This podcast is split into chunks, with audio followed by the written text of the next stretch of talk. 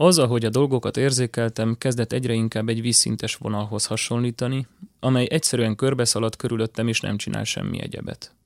Rém lett egy másik egyenes vonal is, az meg az ég felé tartott, és ha a vízszintes vonal néha ingott is egy kicsit, ez a függőleges mindig mozdulatlannak látszott.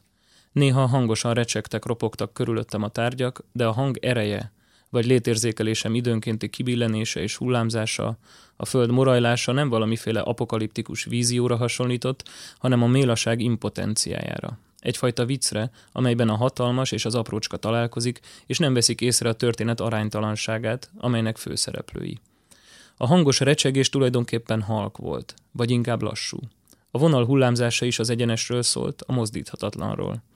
Arról bármi nevetségesen hangzik is, hogy csak a tekintet viszonylagosságában jelentkezik a mozdulat tünete. Egyszerűen szólva, a függőleges egyenes, amelynek a tövében foglaltam helyet, és az állandóan, lassan hullámzó vízszintes kör nem volt más, mint egy koordinátorrendszer, amelynek a középpontjában ültem. Hogy más nem mondjak, ez volt az én koordinátorrendszerem, vagy még inkább én voltam ez. Nem szállt át bennem még csak egy távoli sirály sem. Nem vonultak bennem felhők, Képzeletem falára nem rajzolódott semmiféle távoli part, netán hegyvonulat.